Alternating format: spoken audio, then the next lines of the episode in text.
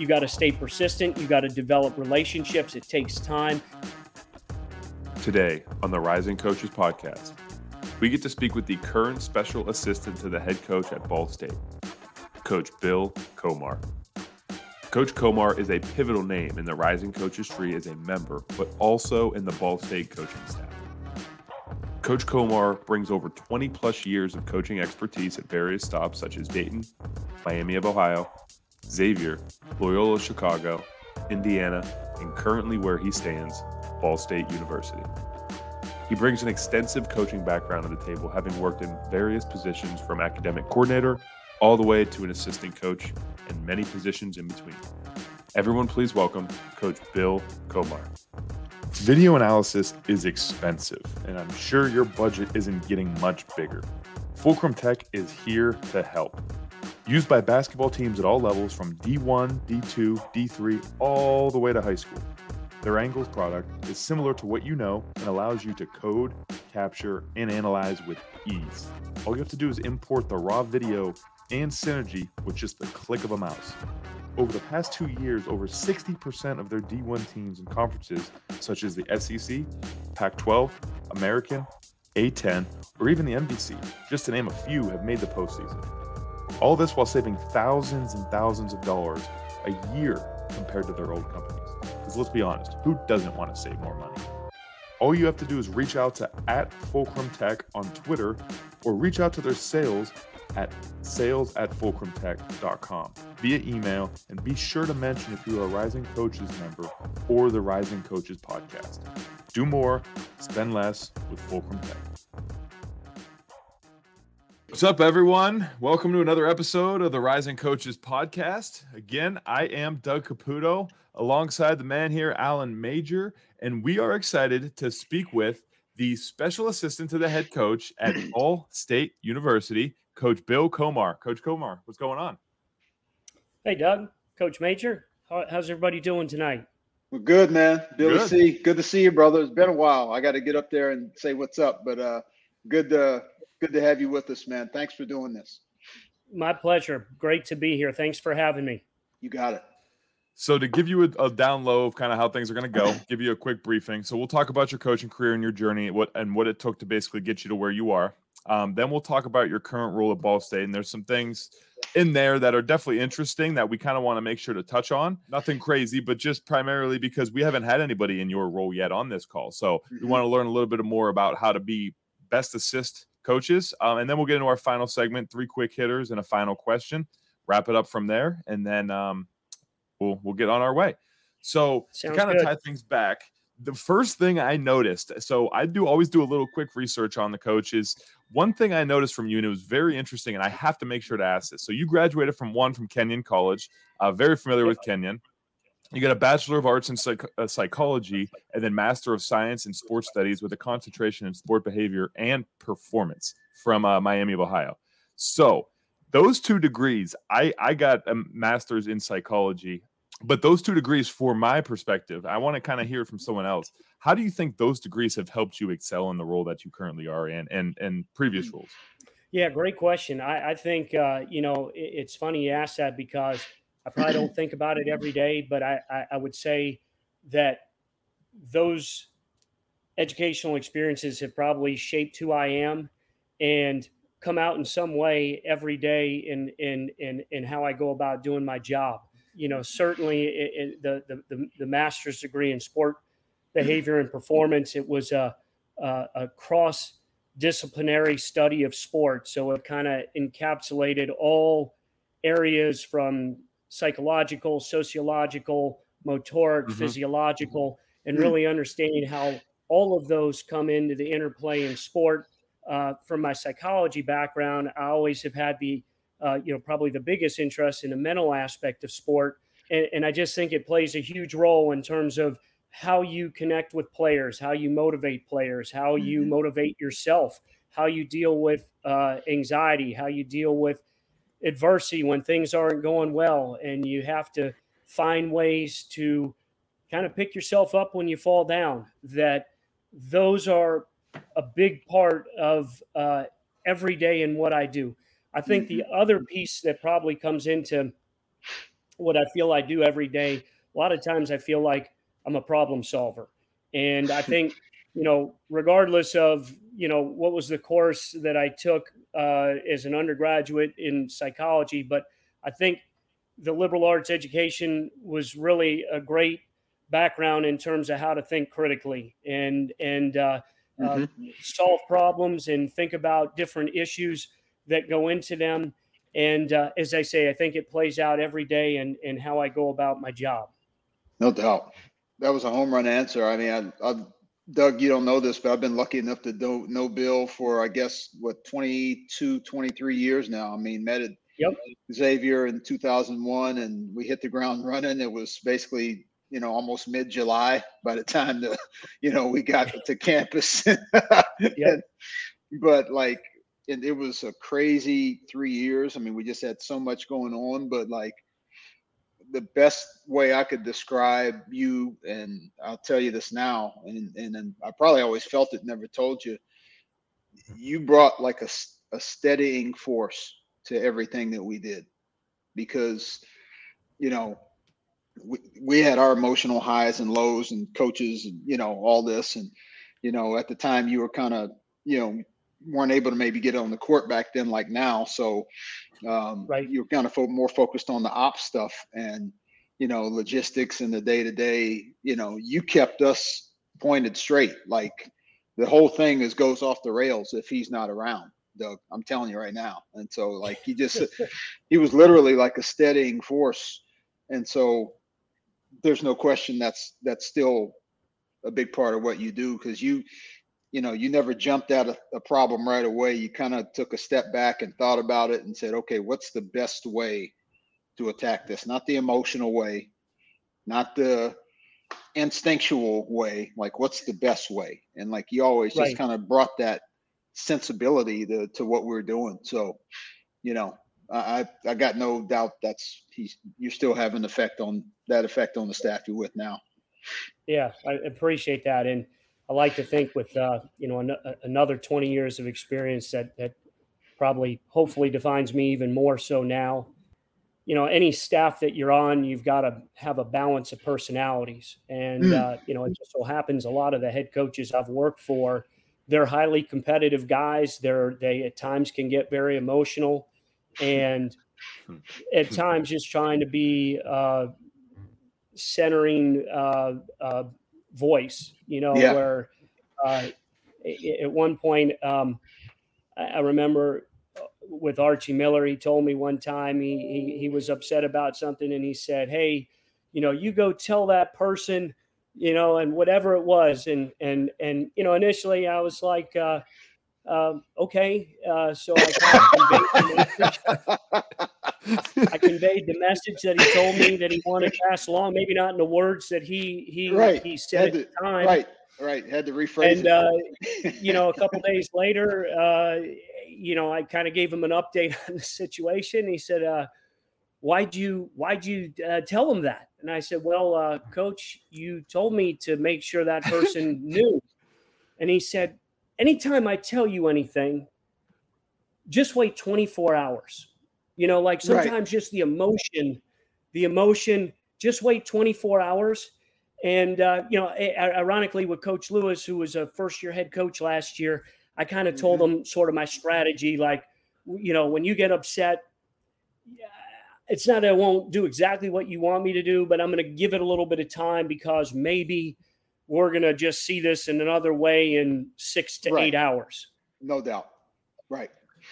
And and I personally believe, and I'm sure you would 100% agree with this, with everything you've said so far. Like, coaching is, I don't necessarily know a percentage for it, but like a big factor of just the psychological sport. Like, especially you miss one shot, you put your head down, you start walking back. You know, and there's so many different variations of or examples that you can say, but it's a huge psychological sport. I feel like you're more sometimes of a psychologist than you are a basketball coach at times because you got to sit kids down and talk to them, have that conversation, and be like, listen, this is this is this, and kind of go over things. So I'm glad that's why I had to make sure to point that out. Yep. Um, so thank you for that.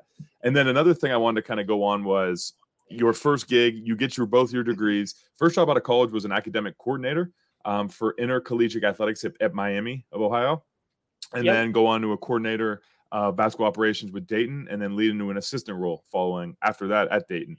Talk about those roles and kind of how those helped you best prepare for your first assistant coaching position. Yeah, you know, interestingly, and maybe one step back, when I was a graduate student at Miami, I had a chance to be a, a graduate manager with the with the basketball program, and I was reflecting on this with a couple of our uh, graduate managers today. That uh, uh, when I got hired, and Herb Sendek was the coach at uh, Miami of Ohio, and he too was a first year head coach in '93, '94, and um, um, my job essentially was to help the assistant coaches with what they needed and uh, you know, was around practice every day, and I helped with the logistic things. And you know, at the time, and it was the second year I was a graduate assistant or graduate manager. Um, at the time at Miami, uh, Sean Miller and Thad Matta shared a small office, and Coach Sendek told me, you know, your job is to help these two guys with whatever they need. And so I got to work with two at that time young coaches, but great young coaches, and got to learn a lot. Got to help them with what they were doing, and got to really be involved with a Division One program with guys who were, uh, you know, on the front end of the careers. They were they were great with player development. They were great recruiting. They were great in in all areas. And uh, you know, at, at, the time when I finished my graduate degree, and there wasn't quite um, a coaching position that uh, I felt was a good fit that I was able to get. And uh, it was it was in early August. Uh, I got a call from the the person who was the academic coordinator at Miami, a woman by the name of Darcy Shriver. And uh, I had worked very closely with Darcy with the academic support with my role as a graduate assistant with the basketball program. And uh, Darcy had the other person uh, who worked with her ended up taking a coaching position and she had an opening in August, like two days before the football camp opened. And uh, she said, "Hey, I think we can get you in as a as an interim position here. Otherwise, we got to have a, a national search. It'll take us uh, two to three months. I, I got to have some help." And right. so um, I had worked closely with her for the two years I was a graduate student. I got to jump in and and uh, you know help her from an academic standpoint was really a great opportunity just from the standpoint of not just working with a basketball program but getting to work with all the programs there including football um, and and you know got to work with a lot of terrific coaches uh, in all the sports but my passion was always to be a coach mm-hmm. and mm-hmm. what i would do i did the very best i could to continue to kind of build my network and I would take my vacation time and I would go and work basketball camps at other institutions. And the guy who had gotten me involved at Miami of Ohio when I was looking for an opportunity to be a graduate assistant was a, a coach by the name of Dave Manzer. And uh, Dave had left the Miami staff and he went to the University of Dayton. And he said to me, Hey, you know, I think you should come up and get to know Oliver Purnell. I think I think he'll be a good person for you to know. He might be able to help you somewhere along the line with your career. And wow. I'd take vacation time and I'd go work Dayton camp for a week. And you know, I would I would work Miami's camp and I'd I'd go to a few other places. And anytime I could, I tried to get in a position where I could get to know other coaches. Mm-hmm. And uh, I, I, just remember like I went up and worked camp and Coach Purnell had a job open that summer. I, I ended up not getting it and uh, you know I'd go out to uh, just watch at the uh, Nike All America camp in Indianapolis, and mm-hmm. I just started showing up places, and everywhere I went, I'd run into Coach Purnell, and uh, you know six months later he called me up and he said, "Hey, I think we're going to add."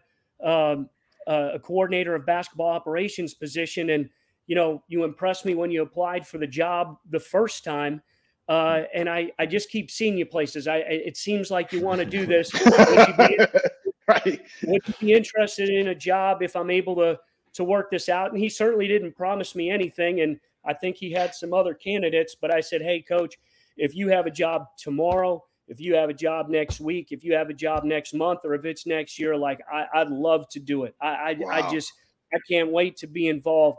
And so it was kind of like while I got some experience, developed some skills and, and professional experiences, I also continued every which way I could to try and build relationships with coaches.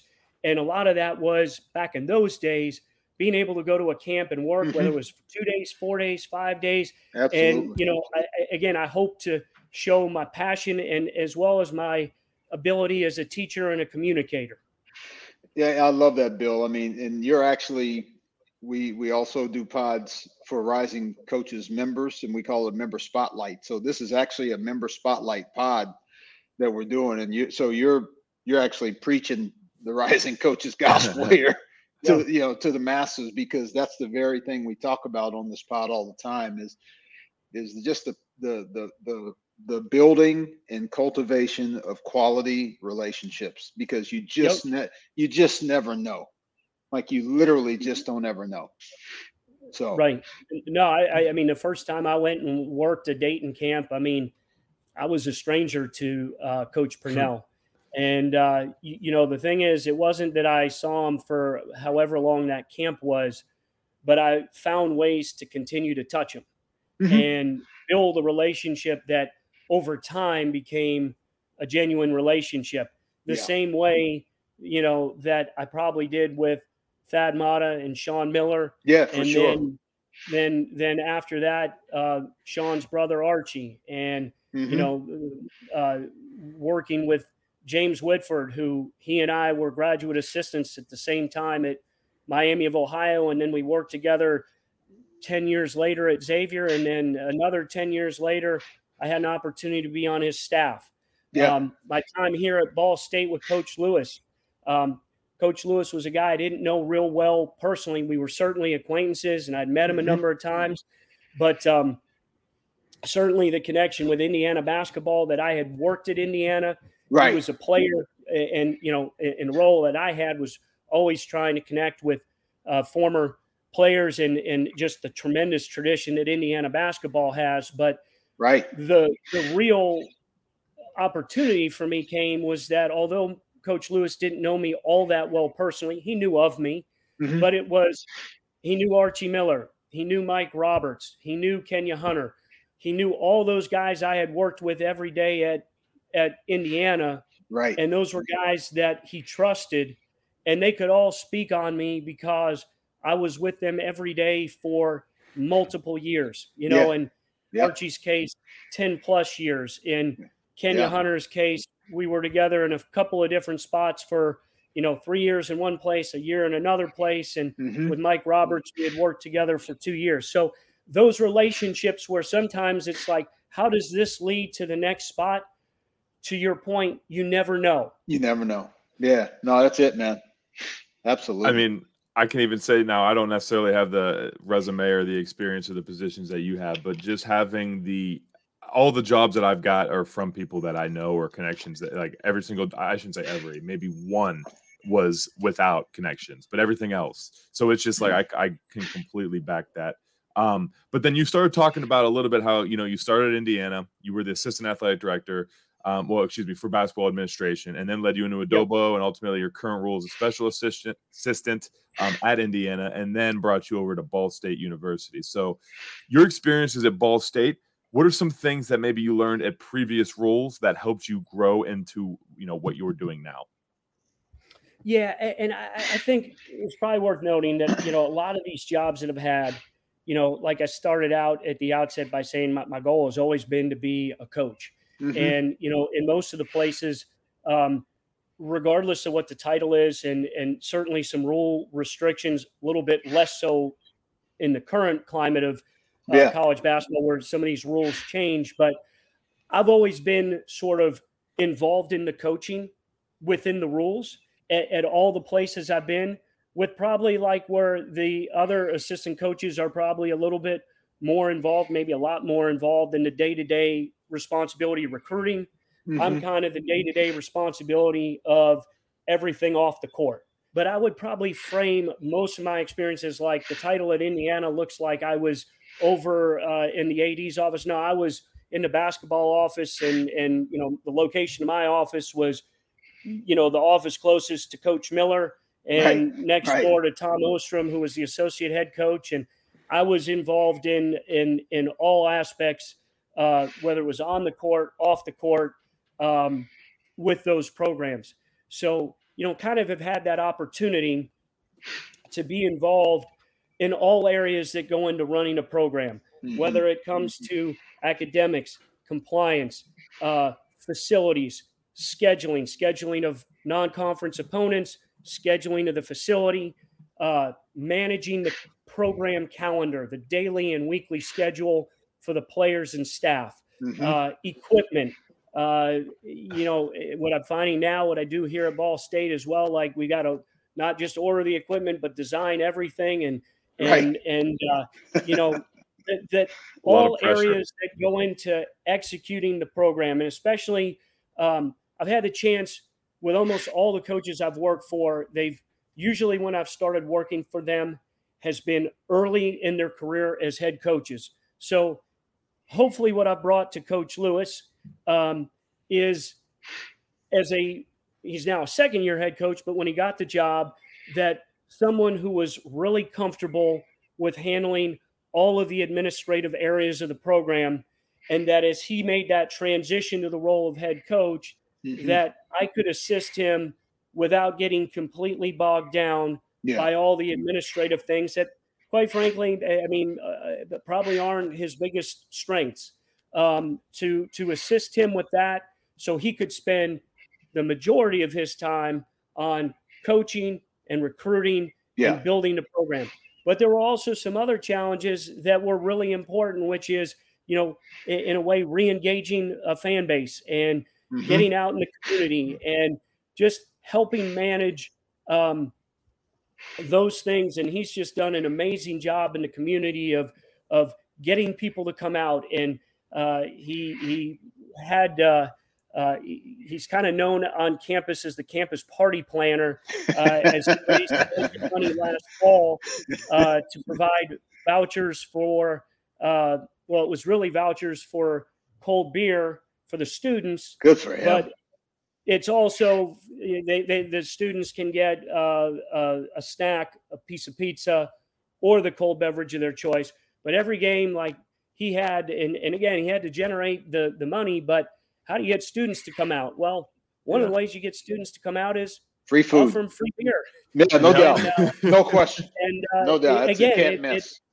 It, when when when you have you know uh, a, a, student section that suddenly started growing, you, know, by hundreds uh, mm-hmm. from November to December to February, like that makes a tangible difference in yeah. being able to get what you want as a coaching staff, which is to be in the best position to win. And when you have a great home court, oh man, you have a chance to be real successful.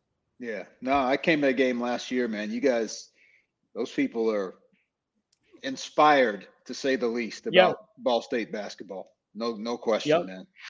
And then actually, you kind of segued into it pretty good for me. So, um, one thing, and, and this is kind of one of the main reasons I really wanted to dissect this role, especially because, like I said in the beginning, we don't have anybody who is currently in your role that we have talked to yet.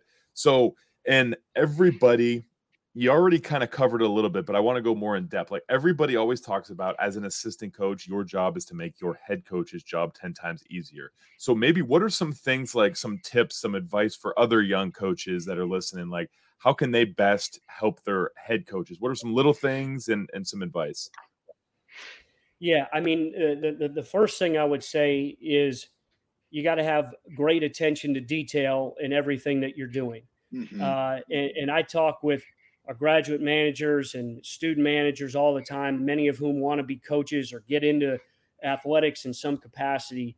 And, you know, I always ask them to keep in mind, like, you know, this isn't just that you're doing it, but like if we give this to the head coach, this has to be done at a level that when he sees it, he's going to think it's done the right way. It's yeah. done well. It's no quality work.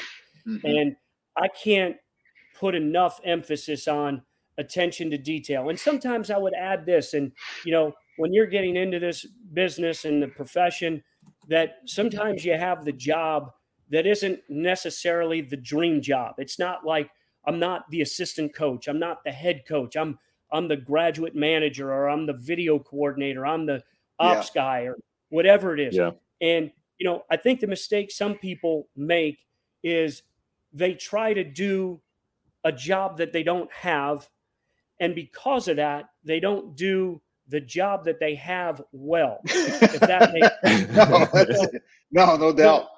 One I, I foot, one, one foot in one thing and trying to put another foot somewhere else, you know? Yeah. I don't think any head coach is going to give you the next opportunity if he asked you to take care of uh, training table meals and the meals get messed up every day, he's not going to trust you to go out and recruit and find players that right. are ultimately the, the the lifeblood of the program. No question. Uh, so I think whatever your role is, you have to take pride in that role and understand how little jobs, I shouldn't say little, but seemingly little jobs can have a major impact Huge. on the quality of a program. Oh man. And Big with time. that, there's got to be attention to detail.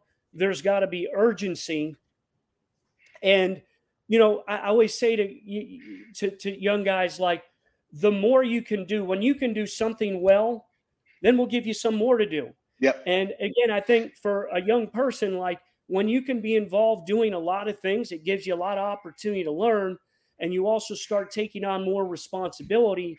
That's how, when whether it's where you're at and the coach you're working for, or that coach speaking to you to someone he knows to help you get a, the next job, can you do a variety of things? Are you versatile? Mm-hmm. Uh, and I think the more versatile you can be, especially for young people, like being good with technology, being good with video, um, you know, so much with the creative content. Like, can you design yeah. a graphic if you need to? Can you yeah. put together a recruiting presentation uh, that you know g- goes into you know any recruit that the staff talks to? Um, mm-hmm. There's so many ways that a young person or young staff member can make a major impact. Um, yeah, for sure. A, a, couple of our guys, again, like I say, uh, we do lunch every day after practice, and you know we kind of work together on it. But I, I try to let them uh, one of our guys like you own this. Mm-hmm. You know, you're responsible for making sure at 12 o'clock when we finish practice, lunch is here and that it's done right every day. Yep. And you know, again, like I think it gives him an opportunity to sort of take something and run with it. Mm-hmm. And it's not like there aren't people to help support or give advice or whatever. Yeah. But like you've got a job that you're responsible for. And you know, hey, you're going to help this assistant coach out with pre-scouting and video you know, mm-hmm. that gives you an opportunity to be involved in the scouting process, to learn the scouting process. No doubt. Um, sometimes on recruiting visits, you know, it's it's printing the itinerary. It's yeah. being two steps ahead of where everyone else is on the visit. If we're coming no to doubt. the photo shoot, you're not going to just show up to the photo shoot and the photo shoot's going to be ready to go. Somebody set it up. Right. And uh, exactly. You know, like yeah. Again, Where's the get the golf cart? Get the golf cart ready. You know, like right. The, you know, we're gonna walk. A, we're gonna walk. I think you did this at Ohio State, if I remember, Major. Like you would walk a couple hundred yards on Ohio State's campus, mm-hmm. and that was like you didn't walk the whole campus. You walked a couple hundred yards. Well, you got to have the golf carts spinning around and getting to the other side to yeah. pick. Because that, that, that, that used to like to walk families across the oval. So it was a big green walkway in the middle of campus. And it was walking across the oval. If you walked at a normal pace, probably took, you know, a few minutes, couple of minutes, maybe, you know, maybe three, four minutes. But um, we'd always have to make sure wherever who, whoever dropped him off, car, golf cart, whatever it is, that somebody was ready on the other side of the oval to pick him up. You know, so like yeah. you said, it's and you you hit on something that literally I love that you said it to a person. Everyone that's come on has said that about like listen, no job is too small. Have have have the greatest pride in the smallest things. And don't keep score about which job's more important.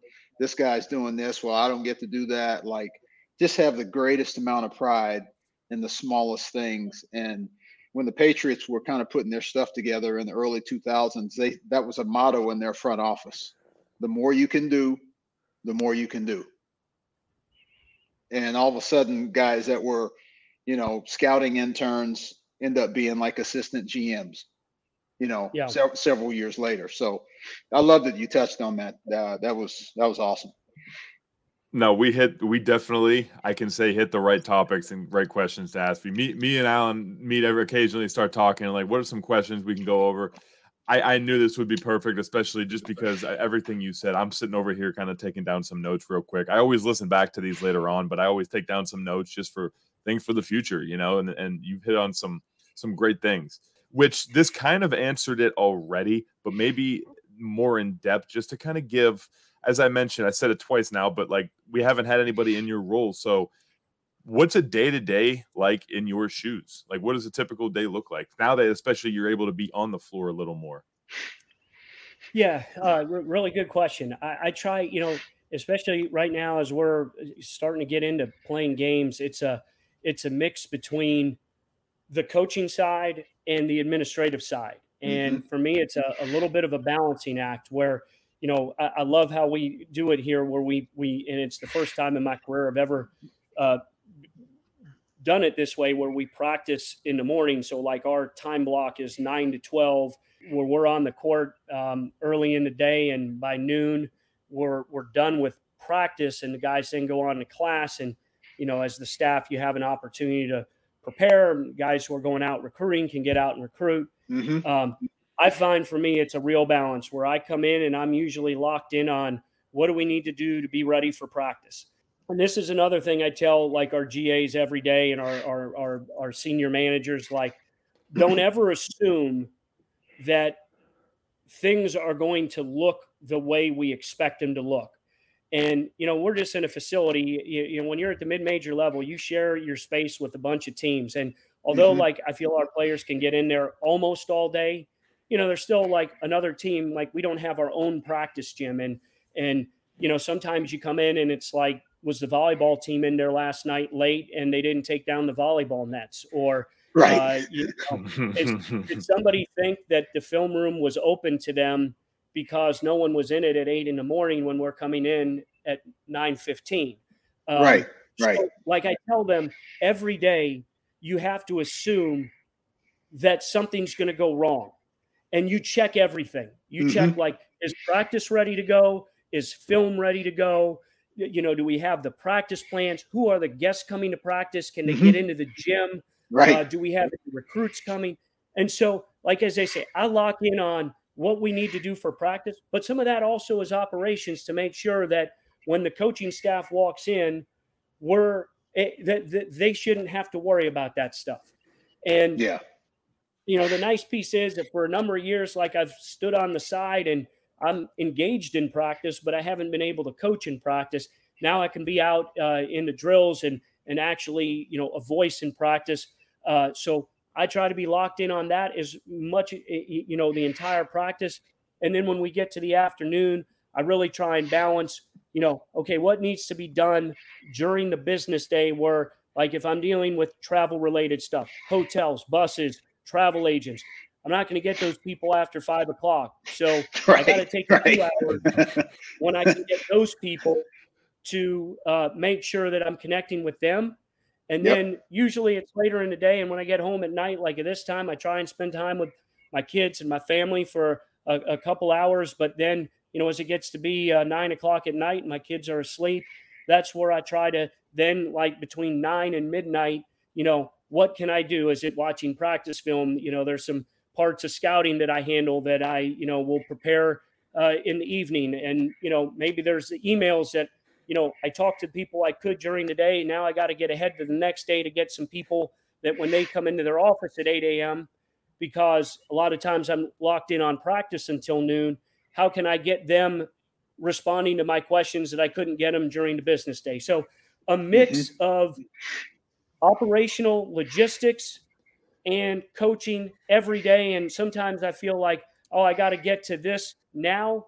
And you know, it's like, well, uh, the the the logistics for Friday's trip aren't in place, so I got to make sure that's done before I watch the film because I can watch the film anytime at night. right. so it's a balancing act. And I would add this: like sometimes I've seen, uh, you know, some young guys. They'll come into the profession. They'll tell me like, they're going to be the hardest worker and they're going to you know be the first one in and last to leave and coach major i'm sure you know this that you know like right. there's working hard and there's working smart.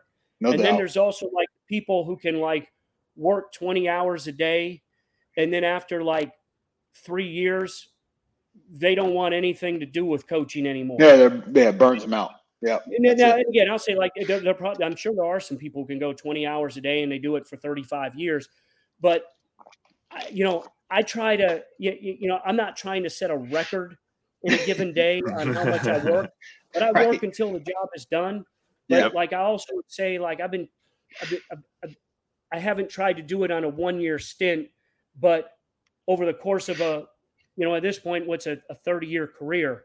And so, you know, with that, I would add that you got to take care of yourself.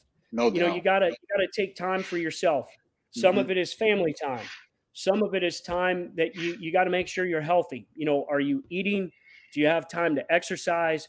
Uh, are you sleeping at night? Because yep. if you don't do those things, you're not going to be able to perform over time. Just like our players, you're not going to be able to perform over time no if you don't take care of your body, and that's where you're going to get burned out. And for all the excitement you have of coaching, that if you go for two or three or four years and you don't take any care of yourself, mm-hmm. it's going to be hard to sustain.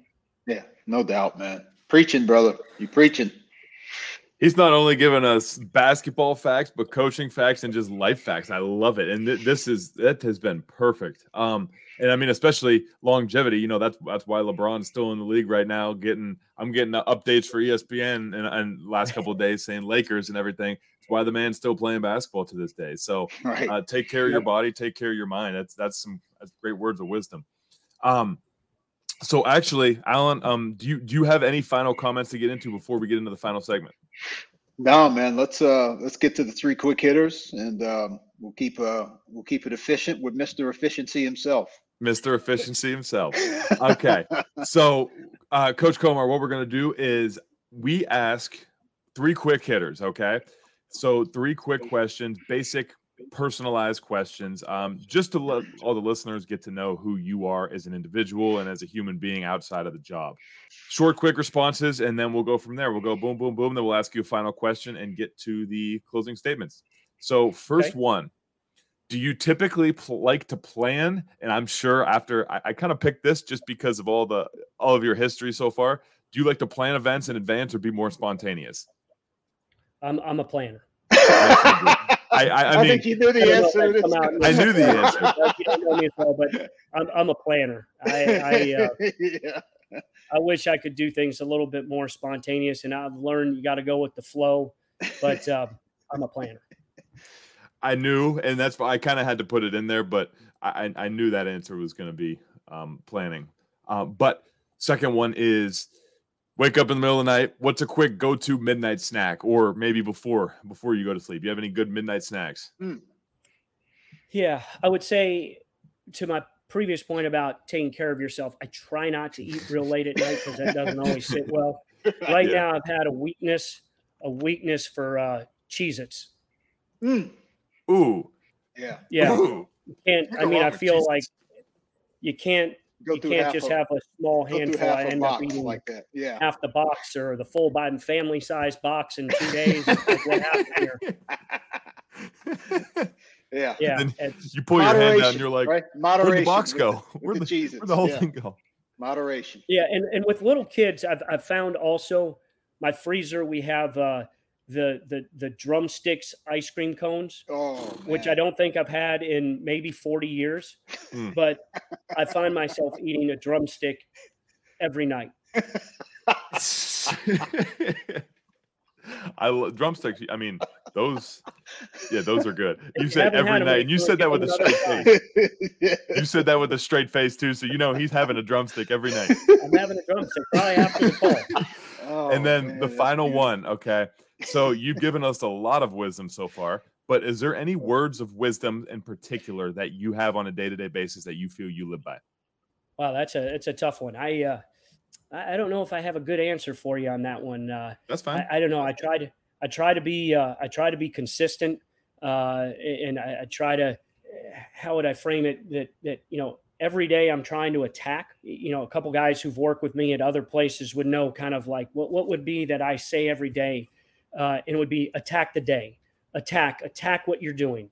Uh, I think you know when Coach Major and I worked together at Xavier. I mean, it was sort of a foundational principle of the like attack, attack everything. We attack in all that we do, and uh, that would probably be the the in in one word uh, the motto I try to live by. You know, try. I don't know if always accomplish, but uh, to kind of have attacking mode, uh, attacking mode for whatever it is, and that goes back to all the things we talked about about you know what can be perceived as little jobs that you still attack them. Uh, so that would be that would be my one word attack. Well said, man. Well said. Love it. And then this kind of all ties into so the final question and last thing we always ask everybody who's on the call is as you know and you're familiar with the platform rising coaches um, yep. but everybody trying to move up in the industry what is your best top piece of advice if you had to narrow down at least to one um, and for people who are trying to get their foot in the door and how can they accomplish this goal you know i, I kind of had my list of like seven or eight things so i don't know if i could focus on one but if i had to say one thing i would probably say and I might say two things here at once, but I would say be persistent and be resilient. And, mm. you, you, know, as a starting point, um, things don't always happen on the timeline you want them to happen. Uh, mm-hmm. I've certainly mm-hmm. lived it. Uh, Absolutely. You know, you don't always get the opportunity when you want it or when you think you deserve it or what you believe you've earned. And sometimes just getting your foot in the door, like for for young coaches, is the biggest challenge. And I always tell I always tell people like, hey, if you want to do this, you just got to stick with it, and you got to you got to stay persistent. You got to develop relationships. It takes time. It might not be this year. It might not be next year, but find ways to be engaged in the game, mm-hmm. volunteer mm-hmm. places, uh, go to clinics. Uh, again, Rising Coaches is a tremendous platform for for networking opportunities. I just encourage that you you have to be persistent and you kind of have to ask yourself you know it, it, it, what level of frustration are you willing to deal with um, and and you know if you really want to do it you have to you have to stick with it and then that goes to my latter point on resiliency uh, which is the, the, the ability to stick with it and mm-hmm. you know i would say and I've, I've lived this over the last couple of years that you know, you could be on a great run in coaching. Maybe you get the job you want. Maybe you've been part of a lot of winning teams and winning seasons and great success. And then all of a sudden you hit a tough point in your career. Sometimes it's out of your control. Uh, yeah. A lot of times it's out of your control because we as coaches don't get usually to determine when we go. Uh, right. Somebody else, an administrator, is going to make that decision. And I faced a couple of times in the last three years where coaching staffs I was part of, the head coach was let go. And you know, when you're an assistant, you're tied to that head coach, and uh, mm-hmm. that they that they the the school they'll get rid of you uh, at the same time uh, that they'll make a change with the head coach. And yeah. you know what I would say is, how do you respond when things don't go well? Uh, there's how do you respond when it doesn't go well in a particular game? and you have a bad day how does it go well when you've had a bad year and maybe you got to find another job and another place to live and you're moving your family and uh, like what what are you what are you willing to uh, to do to keep going? Yeah. And I think Preach. you're going to find, and and you know, I know uh, Alan and I have both experienced this. Sometimes you get knocked down, uh, whether it's fair, whether it's unfair. That's the, that's this business. Mm-hmm. And you know, can you pick yourself up? Can you continue to believe in yourself? Uh, and to believe in yourself, you got to know who you are. Like, what are you about as a person? What do you stand for? What are your values? And can you keep going? And with that, I would also add in times of adversity, it's always important, and it's given me a lot of perspective. Um, you got to keep in mind the people who are always with you, good or bad. Oh, uh, that Big they don't time. necessarily care if you're the head coach at a Power Five school, but they believe in you as a person because of who you are as a person. Yeah. And you know, for me, it's been it's been my family, it's been my wife, it's been my kids, it's been my parents, it's been a few close friends. Mm-hmm. Uh, but you know, you'll go a few months at times where it's like, hey, does anyone know I'm still out here? Yeah, and, yeah. You checking your uh, phone, you, know, you see if it's turned on because it's been so quiet. Right. Is any does anyone know I'm out here? And uh, you'll have those times, and I feel some of the adversity I've, I've experienced in in the last couple years where, as I said, it just didn't go well, and and uh, I was just part of a, a, a, a coaching change, and uh, mm-hmm. uh, that you know those experiences um, they, they've they've made me a better husband, they've made me a better father, and hopefully a better person. And and as I'm in the current role I'm in at Ball State, hopefully a better coach and staff member to uh, uh, you know continue to to help young people achieve their goals uh, through basketball and what they want to get out of their education. Uh, but uh, times that are tough don't necessarily uh, mean that you're not going to get back, or that you know maybe it takes a long time. But um, again, I would just say the importance of resiliency in coaching, especially if you want to do it over the long haul. Yep. I can't uh, stress enough that uh, you're going to have some tough moments in this deal. And if you really love doing it, and if you really want to be a coach, uh, how do you handle things when they don't go well? Home run, mm. brother. Uh, preach. Home, home, run. That that's not only out of the out of the stands, that's out of the park completely. So phenomenal. Bill. Phenomenal. Yeah. Well, yeah, that thing is in McCovey Cove in San Francisco. The bet's out there by the boats. Yeah. Well, I, I tell you, you know, sometimes like when you, I feel like I've made enough mistakes and and at times lose perspective and and uh, you know when you have those moments you come back to what's really important and uh, you know hopefully when you, you you go through experiences that you you you learn from everything. Some of them are going to be great experiences. Uh, and again coach major and i were part of three straight ncaa tournaments uh, at, at, xavier the elite eight and and uh, you know again then there's some other moments that we've had that aren't as good. Mm-hmm. and uh, you know you, you, gotta you gotta find ways to keep going and keep yourself motivated and engaged, even if maybe there isn't the opportunity uh, that you want or you feel you deserve, or you got to keep going and, and just keep keep pounding the rock, so to speak, yep. to create another opportunity. Love it, man. And, and I would also add this, just my last point. I know you got to get to practice, Doug. Um, You're good. Is uh, you can be a good coach anywhere, and you know it, it's it's not necessarily the level you're at. It's not like, well, if you're a high major division one, now you're a good coach. There's a lot of great coaches in division three, division two, NAIA, uh, AAU. Uh, mm-hmm. You can mm-hmm. be a great coach wherever you are. And, and uh, you know, as I said, w- why I like to do it is to, to impact young people in a positive way to help them achieve their goals. Uh, you can be great anywhere and it's not like well hey uh, i'm i'm at a power five school or i'm at a division one school you can be great anywhere yeah absolutely. I know people will need to hear that. People will definitely need to hear that. I mean, heck i need to hear that. That always helps. Yeah uh, gives everybody a little hope people on this you know the either followers or rising coaches or you know obviously watching these pods now from all levels, you know, from youth all the way up to you know the the pros. So we, we just kind of take it upon ourselves through this platform to to help kind of grow the profession, grow the game, but you know, grow the profession especially. And so, my man, Bill, this has been a big time, brother. Um, thank you for being on. I know Doug's going to close us out, but um, this yeah. was uh this was awesome, man. Home run.